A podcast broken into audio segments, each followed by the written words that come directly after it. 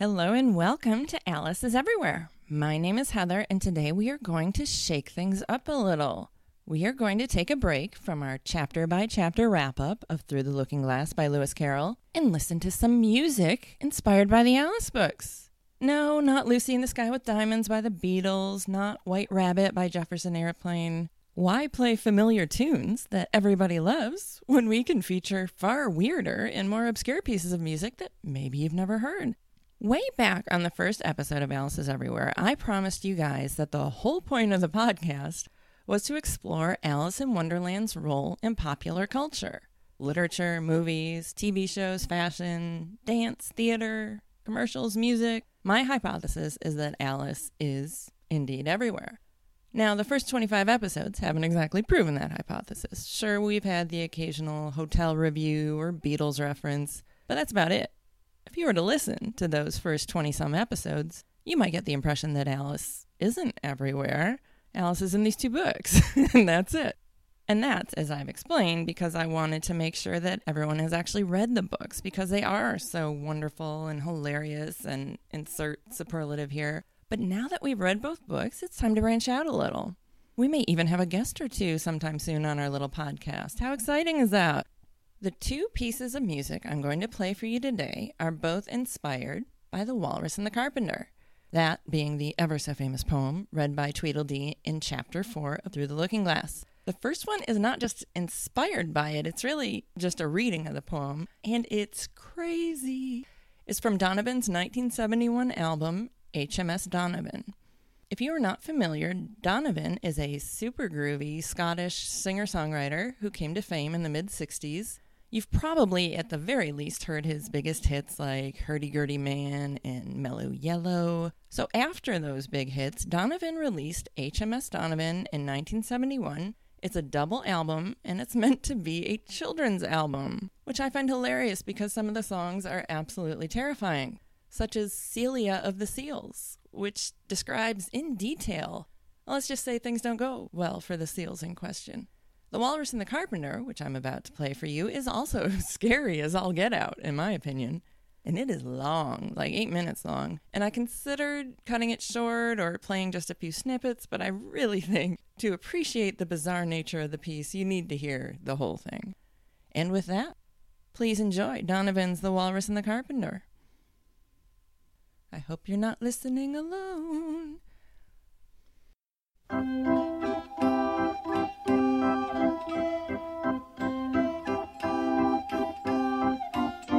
Presenta the Gran Circo, la prima del mondo, la gran successo. Giuliano V. Vittorio. Fantastico, magnifico, spectacular. Here Alice ventured to interrupt. If it's very long, She said, as politely as she could. would you tell me first which road? Tweedledum smiled gently and began again. The sun was shining on the sea, shining with all his might. He did his very best to make the billows smooth and bright, and this was odd, because it was the middle of the night. The moon was shining sulkily because she thought the sun had got no business to be there after the day was done.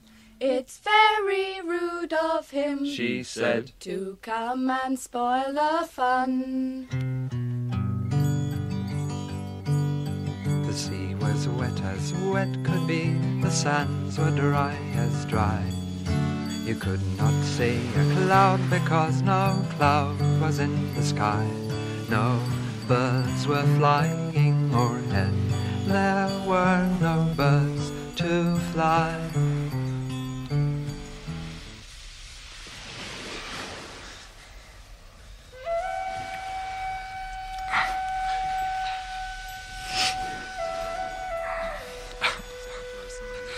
The walrus and the carpenter were walking close at hand. They wept like anything to see such quantities of sand. If This this were were only only cleared cleared away. the way, They said, it Would be grand. If seven maids with seven mops swept it for half a year, Do you suppose the walrus said. that they could get it clear? I doubt it. Said the carpenter and shed a bitter tear. Oh, oysters, come and walk with us. The walrus did beseech. A pleasant walk, a pleasant talk along the briny beach. We cannot do with more than four to give a hand to each. The eldest oyster looked at him, but never a word he said. The eldest oyster winked his eye and shook his heavy head, meaning to say he did not choose to leave the oyster bed.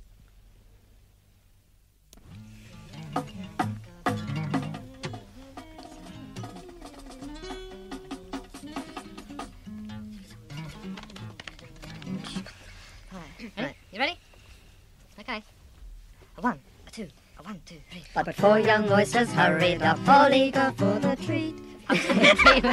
You've lost it. Young... You gotta give us the chord. Oh, You get the go, go, cring. one, two, Okay. Okay?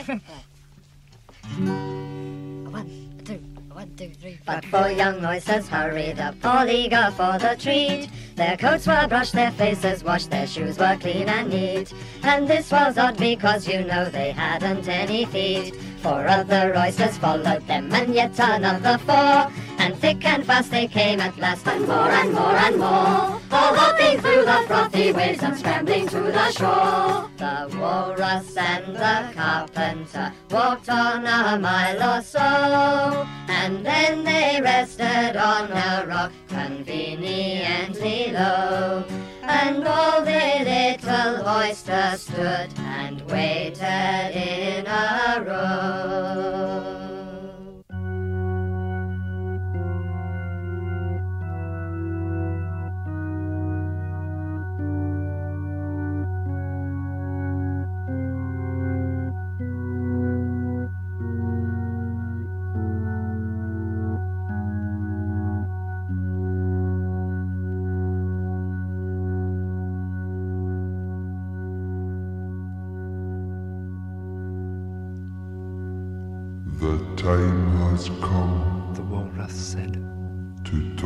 Of many things, of shoes and ships and sealing wax, of cabbages and kings, and why the sea is boiling hot, and whether pigs have wings. But wait a bit. Sorry, I didn't let you start. Yeah. But wait a bit. Oh, come on, get it together now. Come on. Two, three. But wait a bit, the oysters cry, before we have our chat. For some of us are out of breath, and all of us are fat. No hurry, said the carpenter. They thanked him much for that.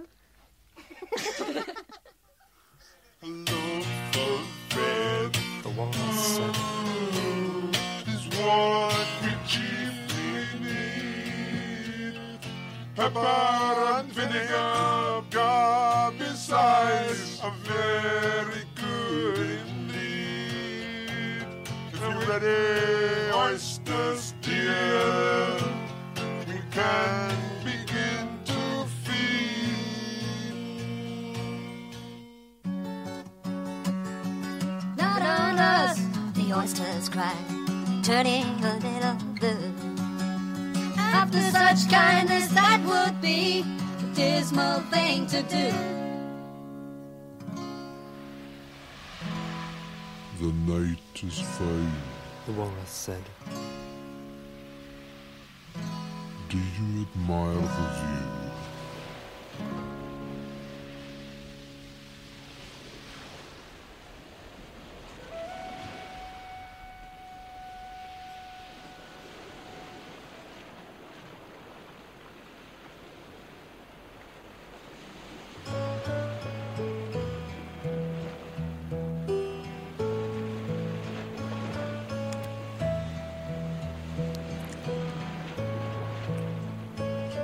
It was so kind of you to come.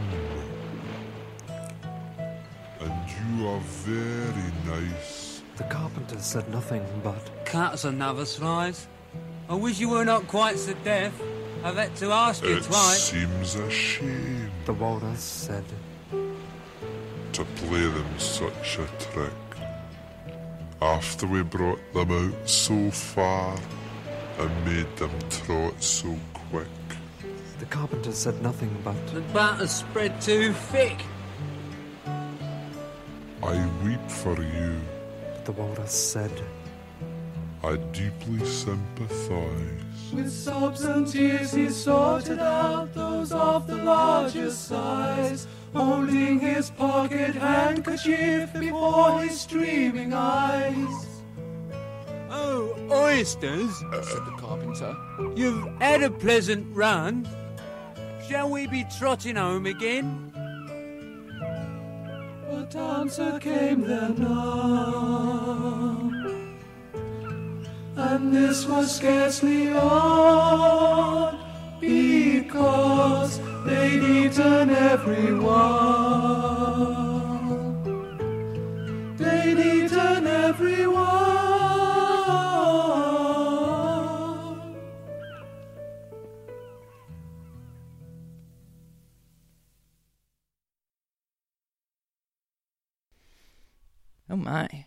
Did you guys like that? I hope you don't have nightmares about little baby oysters tonight. The next Walrus and Carpenter inspired work I'm going to play for you couldn't be more different, which is why I picked it. It's Cabbages and Kings by American composer David Del Tredici, and I really hope I'm pronouncing that correctly because I have never heard it out loud. David Del Tredici is a very important player in the neo romantic movement. The old romantics, or original romantic composers, were folks like Schumann and Chopin, and I think Tchaikovsky must have been in there, right? From the 60s onward, 1960s, works of literature have been an inspiration to David Del Tredici, or DDT. That's what I'm going to call him to avoid the pronunciation issue. He has written works for voice and orchestra based on James Joyce, Washington Irving, and especially our friend Lewis Carroll. I will be sure to play some of his other works for you as time goes on, including All in the Golden Afternoon from 1981, Adventures Underground from 1977, The Lobster Quadrille from 1969, and so on. Cabbages and Kings was written in 1996 when DDT was asked to write a piece in honor of Yehudi Menuhin's 80th birthday. Yehudi was one of the best violinists of all time, pretty much. I'm going to cherry pick from DDT's program notes, which describes the piece better than I ever could. Cabbages and Kings is a setting of that most famous verse of the poem, The Walrus and the Carpenter, from Through the Looking Glass by Lewis Carroll. It captures the moment midway in the poem when, surrounded by all the eager little oysters, the walrus and the carpenter begin hungrily, and of course nonsensically, to seduce their still unwary prey. The time has come, the walrus said, to talk of many things of shoes and ships and sealing wax, of cabbages and kings, and why the sea is boiling hot, and whether pigs have wings. For the last few years, I've been writing an opera entitled Dum Dee Tweedle, which is based on Lewis Carroll texts. The music for Cabbages and Kings is adapted from that as yet unperformed work, and begins with the solo soprano singing the verse as a little aria. The chorus immediately repeats the text, first in a grandiose version, then in a delicate, more scherzando fashion. The coda, based on the non Carrollian words Happy Birthday to You, combines the solo soprano with the chorus.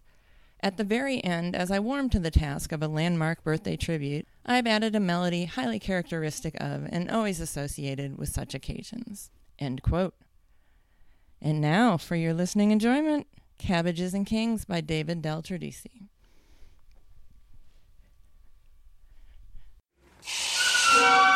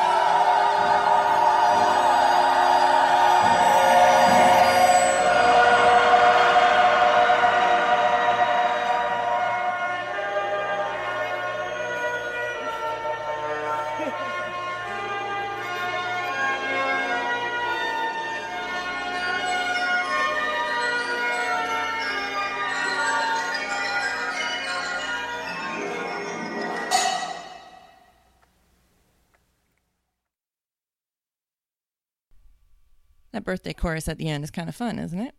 So there you have it. Two very different works by two very different musicians, both celebrating Lewis Carroll's famous nonsense poem, The Walrus and the Carpenter. Both rather long works as well, so I'm going to hurry up and wrap this up. If you're enjoying the Alice's Everywhere podcast, please throw a five star rating up on iTunes. Not even a review, just a rating. I mean, a review would be lovely, but I understand you're busy people. Time is money. And of course, please spread the word to all your Alice loving friends, or even non Alice loving friends. Maybe you know some people who are sick of nasty politics and humble brags on Facebook and are just tired of snark in general. They want a little break from reality. My goal is to provide that here. And yes, Lewis Carroll did invent the word snark. Thank you very much. And thanks so much for listening. Talk soon.